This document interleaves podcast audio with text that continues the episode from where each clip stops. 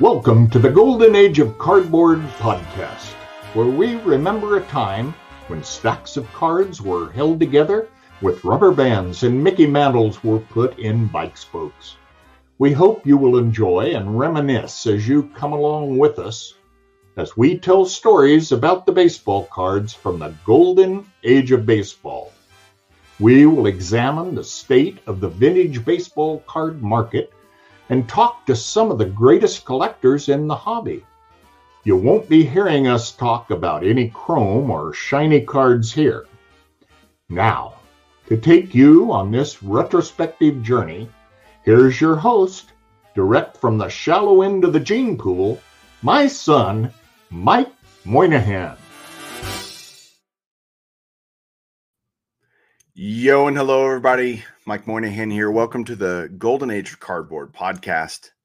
Another episode. We are, this is episode 81, believe it or not. And I was looking back, and it's been almost two years since we started the podcast. And so I wanted to just say at the beginning, thank you to everybody that watches, that listens. Um, I think we're closing in on 300,000 total views on YouTube and listens on podcast format. So you guys definitely inspire me to keep this show going and keep uh, trying to bring great content, great knowledge, great experiences to you guys out there uh, about vintage. And it because it's just such a passion of mine and i hope that comes through uh, when i do these these talks with you with you guys.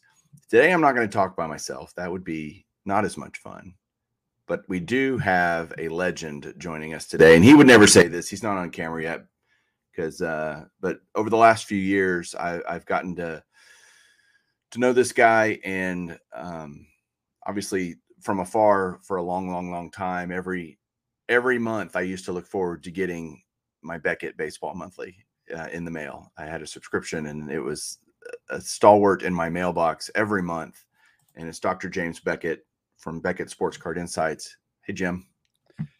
Hey, Mike. I'm not here to talk about myself either.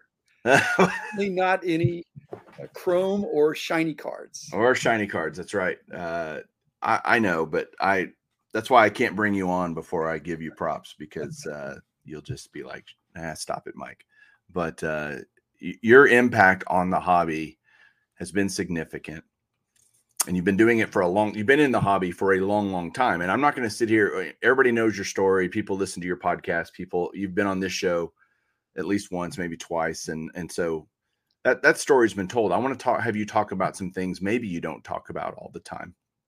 And my first question for you to discuss is kind of what's what's at top of mind for you in the hobby today? Like what do you when you think about the hobby today, what what comes to mind for you in terms of the direction that it's going and what's happening in the hobby today, the state of the hobby?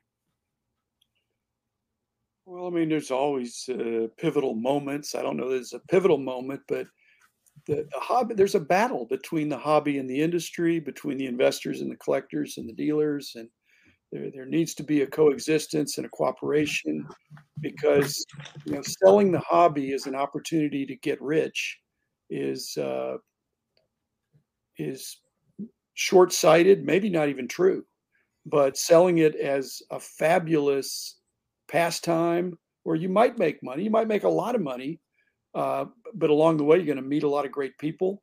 Uh, you're going to make lifelong friendships.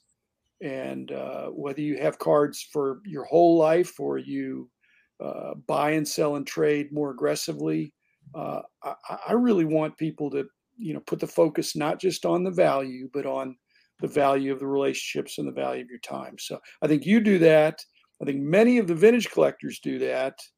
I, I hope that's the case because otherwise, you know, the, this, this the uh, the run ups that were a couple of years ago are unsustainable. You know, you're a financial professional, but anybody that's lived through some different business cycles realizes there's there are cycles, and so if the cycle is generally up, that's good, but that doesn't mean everything has to go up. So I I'm just worried about the unbridled optimism, and uh, without trying to splash cold water on everything, I just think people ought to temper some of that enthusiasm that everything isn't going to go up forever.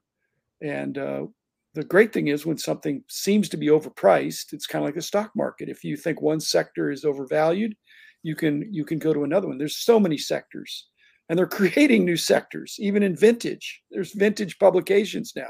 Who knew? Right. Yeah, it's it's certainly come a long way. You used a word there, battle, that I think is happening in the hobby between the different parts of the hobby that you mentioned, the industry and the and the collectors and the investors and all. And unfortunately, I think that battle feels like there has to be a winner.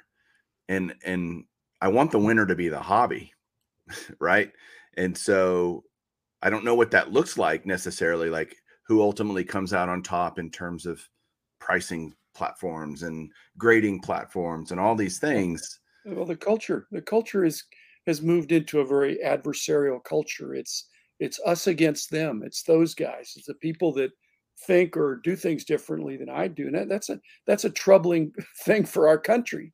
That, no that doubt. you're for or against. There there are a lot of false dichotomies. Uh, I think there's so there's a whole spectrum of ways to enjoy the hobby, and it doesn't have to be us against them, new new cards against old cards. I, I think you can appreciate everything and, and, and the true definition of tolerance is not that I agree with you. I think you're right. It's that I respect your right to have the different opinion. And I, I don't agree with it, but I I want to hear why you think that, and I want to respect that you're not you're not an idiot, you're not a liar, you're not evil. You just have a different perspective than I have, and that goes for politics, for religion, and collecting, or anything else that people feel strongly about. Again, the beauty of it is people feel strongly that's a good thing. Yeah, for sure.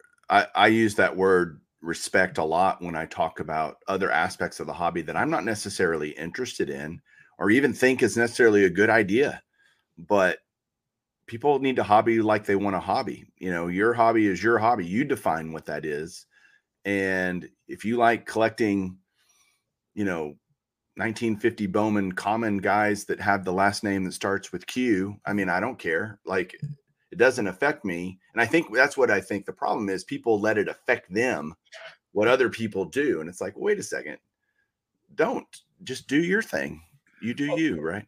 Everybody in the hobby, I think, even if they're not that interested in the money, uh, uh you know, they, as a hobbyist, would they prefer to make a thousand dollars on a card that they bought and sell it for a thousand bucks more?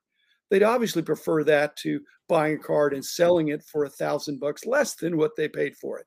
Okay. But the only sure way, which I am doing now to avoid that, is I don't buy cards for a thousand bucks. I can't lose a thousand dollars. Right. but you have the but the higher the price, then that you have the greater chance to make more, but to lose more. And if you want to play at that level, then I, I used to. I used to do that, but I don't do that anymore. And I just I, I I would say I sleep like a baby, but I'm getting old, and so I think there's this thing that all old people start sleeping like babies. That's right. Wake except up when we have to, except when we have to wake up and go pee in the middle of the night. Yeah, like you betcha. Oh man, uh, you know, during the the rush, I, you know, especially with in retrospect, with wonderful 2020 hindsight, I look back and go, man, if I cared about the money as much as eh, like again, like you said, all we all care about it's not that we don't care about the money aspect. It's impossible not to because we're putting a lot of money in it, whether it's buying a one one one thousand dollar card or one thousand one dollar cards.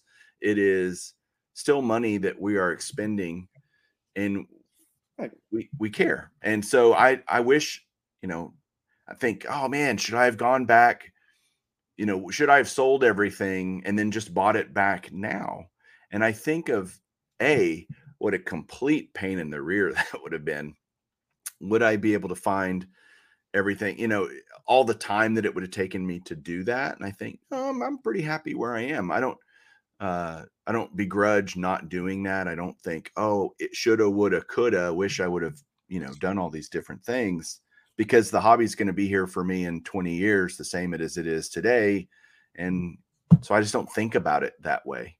Is that two things? One is that I also cannot, it's very difficult for me. It'd be problematic for me to rebuy. I mean, buy things that I used to have that I sold. When I started the company, you know, I capitalized the company, largely by selling a, a lot of older sets and things that I'd accumulated.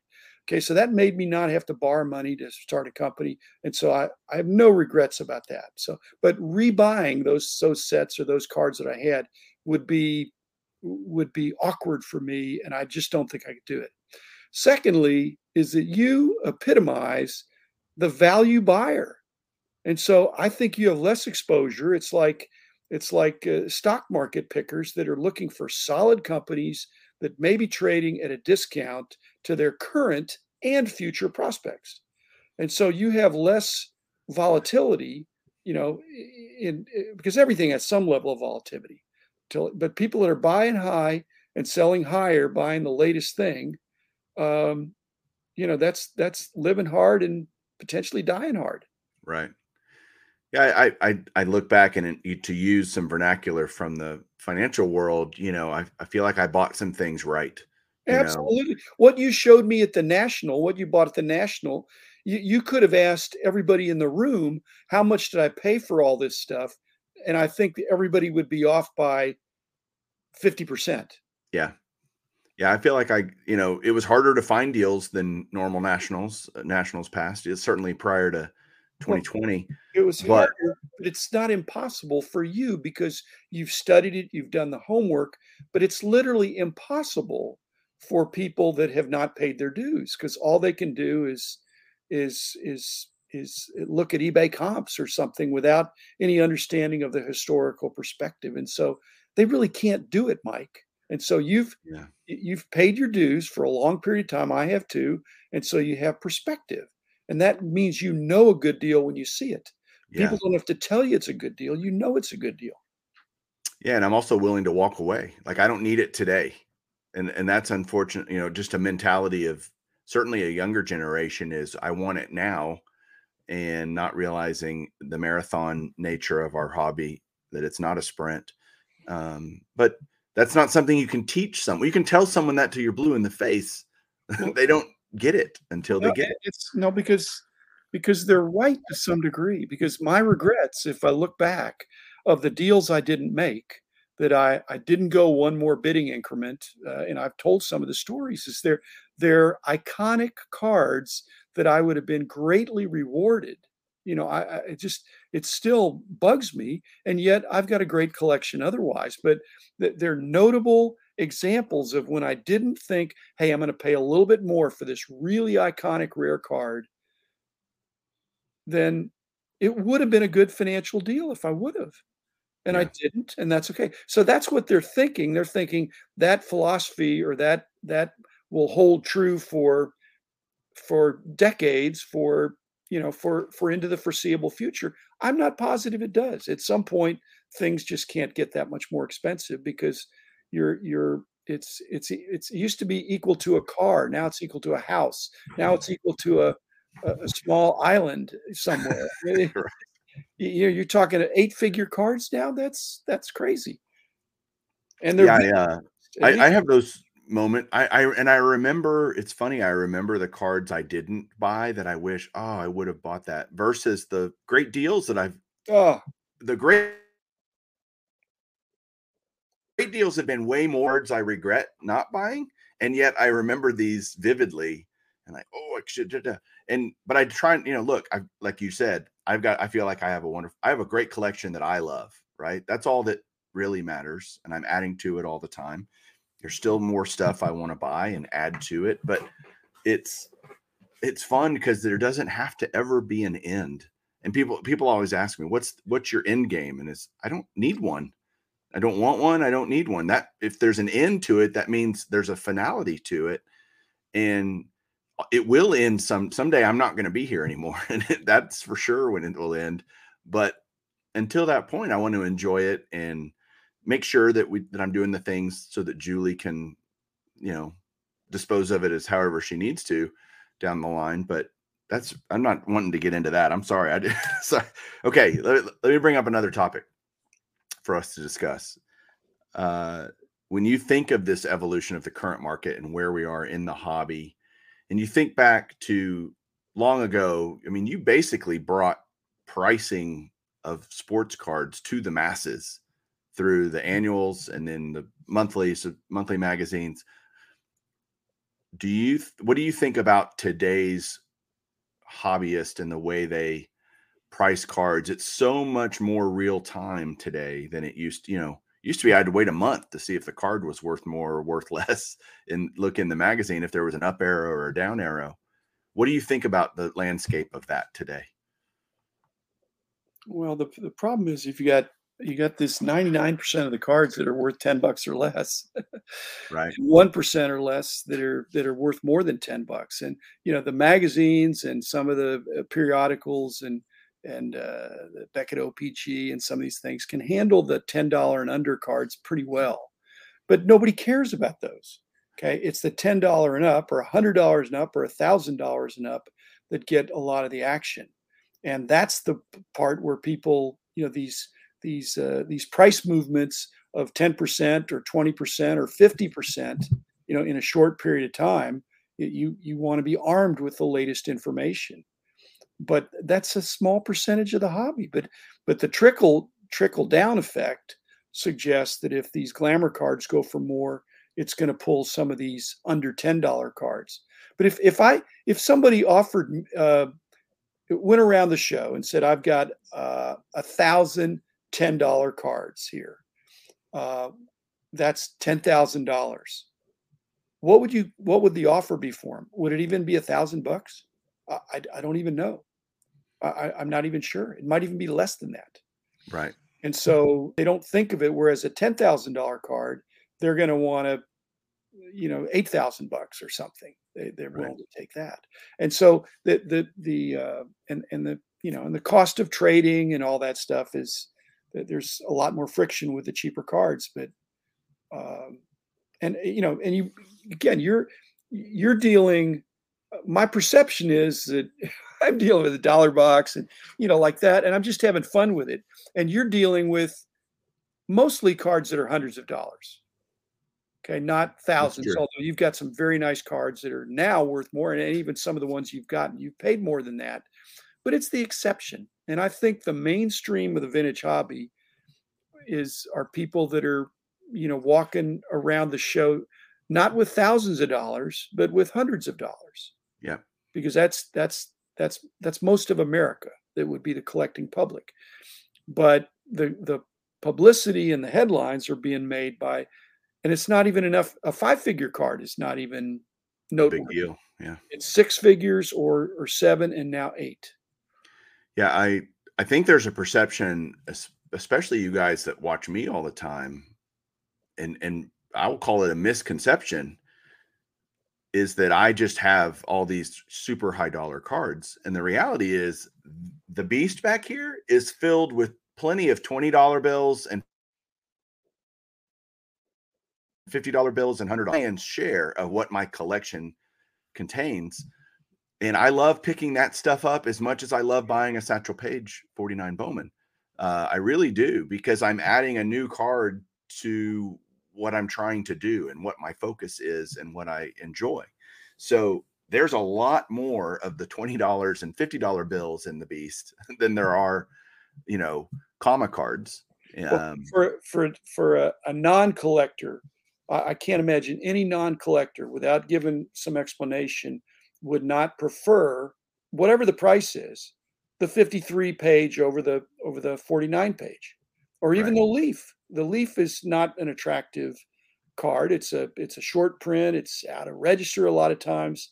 So the most beautiful card, the most attractive to to somebody that didn't know the rarity, would be a 53 Topps Paige. No and doubt. yet the value differential is is is huge is huge because those yeah. the the 48 49 ones are just so they're, they're rare even within their series right um i'm telling you every time someone comes here and you pro- non-collectors non-hobbyists all the questions i get are about value. How much is this worth? How much is that worth? What's your most expensive item? Da da da da da they don't understand and nor do i expect them to where each card fits in the history of the hobby or or why is it important to me or where does it fit in this craziness of of a card room or or an entire collection. And that's okay um when I think of the value thing, the the instantaneous value need when people are making deals at shows and and the the flipper guys and all that, you know, there's they're, they're looking at eBay about the accuracy of the data. That always concerns me. Is is this a fake comp? Is it a did VCP, for example, on a vintage card, does it have everything that has been done that's that's knowable? Are they get are they capturing all of the data? Uh, I don't use Market Movers or Card Hedge or any of the other online pricings. I either use eBay comps or I'm using VCP. That that's pretty much my kind of go tos. And uh, and I just I look at the last sales and with and I offer to a dealer and sometimes they say yes and sometimes they say no. But uh, I know where I want to be on a card. I want to buy it right. And if if I can't, there'll be another. I'll just keep walking, and there'll be another one, you know, somewhere down the road. It's not. Well, you like I said, you've got the knowledge, plus you you're able to disconnect from the buying the card, not the holder. You want the holder because you're you're got your PSA registries and things like that, but you know that uh, the, the the grade to value uh, relationship is not captured in a number always. And so by doing that, you're the, the, That's true. data accumulators don't like that because you're you're paying more for a three than you would for a four. And and that upsets their if they're doing it algorithmically, it doesn't make sense. Yeah, but the three has better eye. It's a better looking card. I'm with you. I'm right. So uh, that happens. That's okay. Like, but, there are other people that buy the buy the holder just for the numerical grade, and th- that's okay too, I guess. But um, they can't. They can't not do that, Mike, because they don't. They're not. They haven't been to school. They don't. They don't. They they don't. When they go to sell, they may find out that they uh, that that it's more than just the the holder. Right. So I want to talk to you about your style now, Jim. You are way different. In, in the cards on your wall back there, all terribly often. You are at, when I see you at uh, shows and stuff. I, I, I basically go to the dollar boxes and look for where you're where you're parked for the day. Um, what are you when you're looking through dollar box? There's a lot of people out there that love go, like love doing that style of collecting. What are you particularly looking for? What is the the eye of Dr. Beckett looking for? Well, yeah, I sold the company in 2005, and I really pretty retired from day to day pricing in 96, late 96 after my heart attack. So I basically, all the stuff in the dollar box pretty much is 96 to the present. And so I'm getting an education to see what's what's there. I I I say I've every every show I go to, I see cards I've never seen before. There's too many for me to know them all. And I know a lot. I've seen a lot. But if it's cards from the 50s, I've already had them all. So I don't I don't need to be uh, completing another set or putting something together there. So so I'm I'm uh, exploring. I'm exploring. It's a it's an Easter egg hunt. I'm panning for gold, little tiny nuggets, but uh, I'm enjoying that, and I'm seeing stuff I don't normally see. And if like something might be the uh, tougher variation of something, and I'm okay. Well, I, I used to keep track of the long tail. Well, I still I still am dealing with the long tail. And I don't care if they're chrome or shiny. That, in fact, a lot of the stuff, if it's too shiny or too chromy, I pass on by because they're they're uh, you know the the more recent super shiny stuff. Maybe there's an additional category. It, it's blinding. Uh, so uh, you know, but if it's a little bit older, to where I think that's that's interesting. That that like I say, the tougher parallels or the tougher uh, you can't just go by the serial number, but you know there's some that are have a high number but that are tough, and some that have a low number that are easy. And so I'm gradually learning that, and um, you know I'm a, I'm a price guide guy at heart. That's that's part of my DNA, I think. I could do a price guide now for for the dollar boxes. I mean, I know what's in there. I know what's, you know, if Geno Smith ever uh, uh, gets a whatever the ability to win games, uh, he's all over the dollar boxes and he's resurrecting. He's getting a, a second, third, or fourth or fifth chance. So right. that's the kind of stuff that's in there. Well, I'm not going to pick up base cards, but if something's, I picked up Matthew Stafford's two years ago, just because he was a, a, a, kind of a friend of my son's, you know, and and a great quarterback too, and from around here. But I thought I'll just pick up some of those, be good for trade material from around here. So, and now he's a Super Bowl winner and surefire Hall of Famer, in my opinion. Yeah, he's that's he, that's his ticket. He's Yeah, punched his he- ticket. down. He punched his ticket. What? uh So what? Give me some examples of some cards that you found in dollar boxes, even recently, maybe even at the national, where you went, "Wow, that's super cool." Uh, I can't believe this is in a dollar box. Well, it's not that exotic. I mean, I, I I- wish if if it was if it was that great, Mike, everybody would be doing it. So I'm not finding hundred dollar cards. I'm finding five and ten dollar cards, and I I've got to be content with that. I, I I'm not greedy. I just and so it's it's uh it's more it's probably for me not slugging percentage but batting percentage and on base percentage. I mean, I'm trying to trying to get singles and doubles. If if I were looking for home runs, uh, I I just I, it wouldn't be as much fun.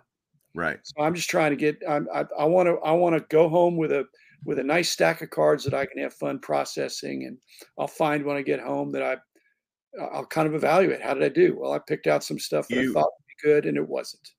Now, if it's Rangers or Stars or Cowboys or or Mavericks, I I I don't. It's I can't lose because I'll Right. just I'll stash them away in my player collections and be ready for guests that come over that that uh, like the local teams. So the stuff that you don't stash away, do you actively resell that? And what platforms do you use to do that? I'm now selling on eBay uh, this year, and so I'm selling. Uh, but my first cut is uh, is COMC. You know, stuff that's you know the mid price stuff. It's it's a good it's good for anything. I, I like those guys. So I and they do all the work, uh, and so I don't want to ship one card at a time. So I can you know give them give them a bunch of cards, and then uh, some of the other players that I can lot together, I'll put on eBay, and then the stuff below that I'll either keep here for my uh, collecting, or I give them to Rich Right. for his synagogue show or for whatever he wants to do. And so everything, every card has a place. Every card has a place. I love it. But I've been enjoying the eBay. I've figured out a way to do it that's that's less hassle for me. To, to keep it simple because otherwise, I, otherwise I got to get employees and all that stuff. So I'm trying to keep it really simple.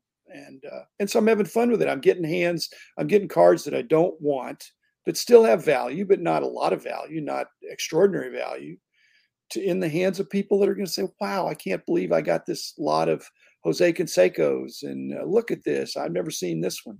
You know, I go to the dollar boxes. Like I said, I I'm buying. I'm literally buying every card I've never seen before, Okay. Makes sense. regardless of who the player is. If Does I've never that- seen it before, and I I recognize I recognize that I haven't seen it, and it's not that I haven't seen it because it's ultra common, and I they're just never in there. Gotcha. there- there's some distinction to it and i think i'm, I'm going to take that home and, and you know there was an article in the psa magazine which i think is pretty well done their their psa is coming on pretty strong here and i, I hope that gets uh, gets my whole company in gear to respond because i'd still like to see them do market leadership they had a really cool article this month on the different exotic panini skins whatever you know snake skin and Yeah. tiger and and Giraffe. elephant and and uh, zebra and stuff like that. And I thought that was well done. So, but if I see something like that, yes, for a dollar, I'm going to put that in there. But that doesn't happen very often. But has it happened? Yes. So does that create a sustainability for you Yes. that you can see just be like, okay, I can do this in perpetuity because I'm Every taking show. Yeah, Every show I come back and I tell my lovely wife Diane, I say, I cannot believe it. I, I, I she said, Well, you came back with another couple boxes of cards. What's going on? I said, Every time I go, I think people are gonna they're gonna see me coming and they're gonna say, We don't want your business. You're buying, you're buying, you're getting too good of a deal. But they're doing the opposite. They're saying, Thank you for buying a bunch of cards that nobody else is looking at, or Yeah. that nobody else wants those. I mean, they're they're in the dollar boxes looking for the Aaron Judges, and Right. nothing against that, but that's uh, uh, you know, and, and the, those kind of guys.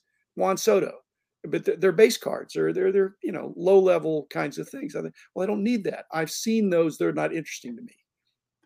But it does. I think it's cool how that create when you come back to Diane with these cards. You're like, but don't worry, they were paid for by the last couple of boxes of cards that I brought home from the last show, right? That She's there's a she's not complaining. right. I mean, uh, yeah, no, it's uh, it's it's more than a break even thing. Um, but even if it was a break even thing, that what's so bad about that? I'm having a great time. I'm doing what I want to do, and I can do it kind of in stereo. I, I can I can kind of be doing that. I can't really carry on an intimate, deep conversation with anybody, but I can, you know, kind of take a break here and there, and so it's it's it's working for me. But like I said, every show I think I'm going to come back empty handed, or I'm going to pull out these couple hundred cards and they're going to look through them and say, How did you find these in the dollar box? I, we cannot sell you those. Not only can you not get a discount, you're going to have to pay a surcharge. Those are those are all five dollar cards, and I'm going to charge you two bucks for them. And, and I'm going to think I just spent an hour looking through this stuff, and they're going to hold me up and extort me.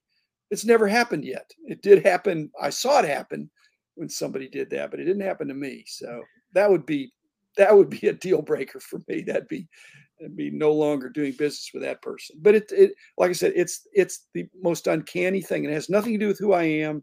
It's they're happy that I'm buying. In many cases, no name players. I mean, that's one of the keys. That low demand, but probably low supply, or interesting supply and low demand. The low demand guys, who wants those? Nobody's player collecting somebody that I've barely heard of. But then I'll take it home. I'll study up. I'm I'm I'm learning. You know, I'm learning. These guys are because there's there's there's uh, baseball and football, especially basketball too. There's they, they're not never wases, but they they're but they're never going to make it. You can Right. tell by their age, their position, whatever. They're they're not a good bet.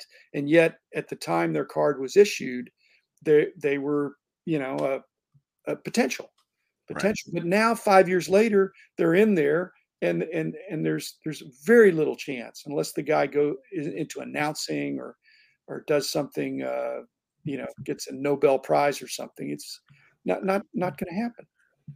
Yeah, I every time I see you at a show at a dollar box or at a table, I'm like, God, I'm about to interrupt. You know, the no, I don't think that. Don't think from, that. uh, Other people, I don't think think that. what's that? Other people don't think that. I'm. I want to be uninter- uninterruptible. Now, I don't want to spend two hours. You know, I, I'd rather just take a break. And i i- like I said, if it's something more deeper, I, I got to just, I got to just stop. But uh, you know, Rich and I coexist and just, you know, kibitz back and forth. You know, lot for a long time. But Yeah. we we we know each other pretty well. So don't feel, you know, pre, feel free. Not not a problem at all. do you have times i know you know a lot of the dealers especially at the shows that you frequent and they know you're coming kind of thing but at the same time there's probably a lot of dealers in our hobby today all the new people the new blood in the hobby that just don't know who you are Right. you True, know true. does that happen a lot Eh, uh, fair enough. I mean, I, I'm not. I don't. I mean, uh, my business was to find out what was going on. I mean, it was collectors and dealers, but we wanted to have a balanced uh, two-way street there. But but when our guys, including me, were out there, we we needed to uh, to to understand what was going on, what the dealers take on the show, and on, what was selling for them, and all that stuff. But I don't have to do that anymore, Mike, and I, I haven't had to do that for a long time. And so now, just to be a regular guy, just to be a collector, I don't need to do an industry assessment when I walk the show. I mean, I like, and so mainly, and it probably got this way toward the end, is that you know we we had lots of sources, but I had some key sources for the books and the magazines, guys that I knew really well, that were ultra trustworthy, high integrity, uh, did a lot of volume, and I could really respect that they were shooting straight with me. And so those people I still see, and I I- I'll I'll you know I go out to dinner with those guys, you know, a lot of them. So but it's got to be refreshing to be reasonably anonymous now versus what you were in the hobby when you were running beckett so you're saying my disguise is working? Well, you certainly don't look like any of the cards that I have you on, you know. so you Yeah, you you've uh, like a fine wine, aged very I'm well. But. I'm hoping. Yeah. but it, it's nice to you know. uh, I have when I go to a show, I don't. People come up and say hi, and it's great, and I appreciate it, and I'm very grateful for it. Um, but I have to kind of balance that. I'm trying to look for cards too, so I. Well, you have you have a you have a distinctive voice, a different uh, look, presence, you know, from your your your YouTube fame, you know. Whereas I, I'm just a podcaster, so I don't think people are recognizing my voice, and I've never put myself out there to be the poster boy for the hobby. So uh, it's it's fine. Yeah. So let me ask you one other question here as we talk through kind of where the hobby is and where it might be going. So I've really two more topics, I guess, total. But what do you think this, if you were to say this period of the hobby correlates very similarly? Obviously, the circumstances are always unique, but when does when when do you kind of equate this period to? Do you go, oh, this reminds me a lot of when in the hobby to you? I think it's unprecedented. I, I think we have so much big money coming in, and uh, you know they're they're building the infrastructure for for uh, the next wave of growth, Mike. So I mean uh, that's really encouraging, and that shouldn't require uh, a 25% increase actually what they're looking for is a 25% increase in collectors every year I, I would love to see that too but that doesn't mean we're going to have a 25% increase in the pricing every year. And so and and, and in the financial markets nothing marches uh, lockstep like that. So to think we're always going to be a mixed market and that there's always going to be some things going up some things going down some things that are uh, no one perceives anything to be overvalued usually. I mean they, they, that's unpleasant to think that because if i have it then uh, that, that's what it's worth. Right but things can come down then you set that aside on the other hand you in particular have figured out i believe this is a good deal i believe this is undervalued compared to all these other things and if people are able to do that math for themselves just like the stock market you could say the stock market is is overpriced Okay. Does that mean every stock is overpriced? No. And there's certain sectors that are probably going to do great. And if you can figure out what that is, you know, but people are they're running in a herd mentality to okay, we're all going to run over to F1 now. Uh, we're we, we're going to run over to soccer now, and we're going to run over to uh, graded Sports Illustrateds and ticket stubs and stuff like that. And each one of those things has some merit, and, and they may have their day in the sun, but again, to get it back to what you and I, I think really believe is that the enduring, you know, vintage and vintage baseball probably has been the enduring uh, pace setter for the industry for decades, for for for a century, but for decades, yeah. You know, I, I too agree. We are in an unprecedented time. To to say it's like the junk wax era is wrong. I think it's just not true people think that and gravitate towards that because it was a period of overproduction and and low value and values decreasing quickly and a lot of things. I, I just think we're the industry itself, the money coming in, the companies being created, the infrastructure, like you said, being created today to support the sports card hobby is unlike any time we've ever seen and those people that are putting all that money in are not going to let it just die on the vine and they're going to work hard to fanatics is going to work very hard to promote sports cards. There is zero question that they are going to do everything they can to grow the sports card market whether it's marketing advertising right. uh, distribution methods they're going to come up with every way to grow this hobby will they be able to hit a target of 25% growth in the number of collectors I don't know. I, I mean, we'll, time will tell. I, I, wish I could. They would like to know too whether or not they're going to be able to pull this off.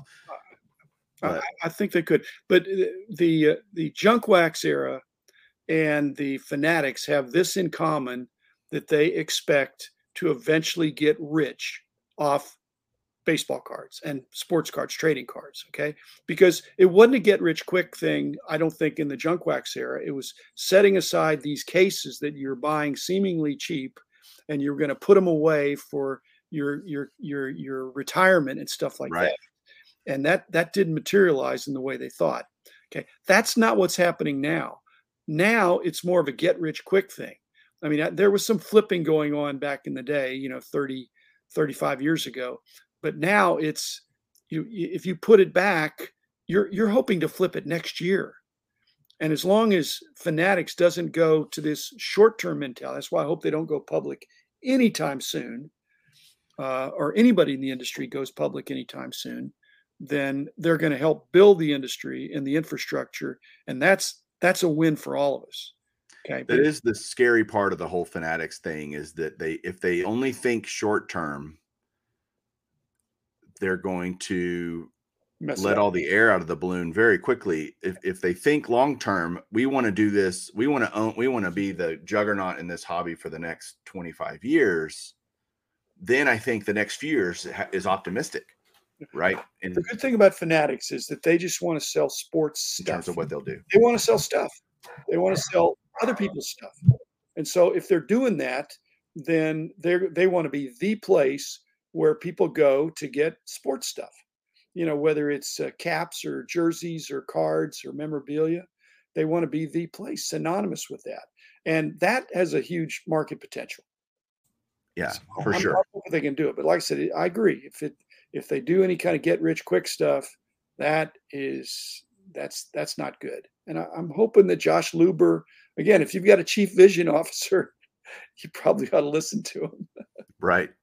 But hopefully he has the right vision, right? You can have a chief vision officer with a with a flawed vision. And I don't like I don't know that I would do any better in that position either. I and I'm a business guy and everything. I just it's hard to see like it, the go with the flow mentality doesn't work for these companies. They have to have a strategy. They have to have here's what we're going to do next to to build this to make the pie bigger. Um, I'm more of a let's just see how the pie grows, you know, and maybe it doesn't. No, but I mean Procter and Gamble, you know, right. knows how to make pies grow, but that they're packaged goods and and uh, consumer products and things like that, and they know how to market and and to make make you feel like you really have to have this thing. But we aren't toothpaste, we're right. not shampoo, so I, I think that the Josh Lubers of the world, the, these these uh, vision officers, and the people that are helping to decide, the Nat Turners, you know, they're, they're either going to be passionate collector gene type people, or they're going to be packaged goods people. And if they're packaged good people, they're going to try to maximize sales instead of optimizing sales. And optimizing sales means looking at the, the, the future and not just this quarter or even this year. Yeah, but, you're right. Those are very different states of mind to be in. Optimization versus maximization. Uh, very, very true. Great point. You're a public company, and you have a you, you do your annual meeting, and you start talking about you're not maximizing uh, shareholder value as determined by the stock price. Let's say, I mean, they, they they're going to say we need a new board, we need right. a new leadership. Yeah, you're fired. Yeah. What? uh, uh Last topic and we'll get back to I know everybody's like, I just wanted to talk to Dr. Beckett about some things that he doesn't normally maybe discuss, but vintage, just purely talking vintage, strictly vintage. Um slow and steady from here, status quo from here. What do you see over the next two to three years in the vintage market? Uh I'd like it to be slow and steady, and I don't think it can be because I think there's too much uh, you know, in the days of social media and and uh, and and the sensationalism that's occurring now, I, don't think it it can go back to slow and steady. Slow and steady would be boring. Uh, slow and steady would be my preference, but I don't think we can go back to that. Uh, you know, in fact, if if if if if cards grew eight percent this year, then all it did was keep up with inflation. So how's that for a is that some kind of great investment? So, so I don't think it's slow and steady. I think it's going to continue to be volatile. I do hope that it, and and believe that it's probably going to be more up than down, but there's going to be some adjustments. I mean, the other the main adjustment I think could be not so much in the player hierarchy, but in the relationships between grades and and the, the ultra premium for a 10 or a 9 or an 8 over 765 as you go down it's it's like a, a richter scale you know a 7.0 uh, earthquake is 10 times more powerful than a 6.0 right. it's not 16%. It's it's a whole order of magnitude more. And an 8.0 is another 10 times more than that. And that's what it's it's getting more logarithmic. And I think we could see a compression of that. Uh, there already is for the newer cards, but for the older cards, you're pointing out that in, in your buying habits, and you're not the only one. You're not necessarily the pace setter, but you represent that thought that a five is a great card. And if a five is a fraction of what a nine is, much less a 10, then the nine out of 10 people are going to want the five, I think. Yeah. And, I, I think and that 10th car, the 10th one is going to compete, be competing with some other ultra wealthy people. And that's perhaps not represented the hobby. And so it, you might find that when the PSA 10 or the SGC 9.5 Rosen find uh, 52 Mantle, as those things go way, way up, there are limits to how that's going to affect a PSA or a BGS or an SGC 5 mantle or 4 or 3 or 2 because they're different demographics. They're different populations that are going after them. So they don't have, and so that would be shocking to the system because Card Ladder in particular, with their predictive pricing algorithms, if if if the 10 goes up, then the nine's going to follow. That has happened almost all the time, but there's no assurance that that'll always be the case. There's a limit to what people are going to pay, and we and we're probably going to find that out. And so right. There are no sure things. Buy what you like and you can't lose. And buy, and and you're like I said, you're a value buyer. I think you're you're an excellent example of someone that has passion and discipline. Rare to see both. Thank you. Um, it's taken me a long time to become that, but it's uh, experience is a wonderful teacher. seasoning, yes. Um, I, I I agree with you a lot about the disconnect, the the wealth gap, so to speak, between the super high end and the more mainstream cards, right? Uh, there's just more people that can afford them. I, I, think they'll just become more popular because that's the sandbox that most people can play in, quite frankly. And so I think the popular, the overall popularity of vintage will grow slow and steady. You use the word boring. I like boring quite frankly, in terms of my card market, because I still have a lot of stuff I want to get. It's going to take me a long time to do it.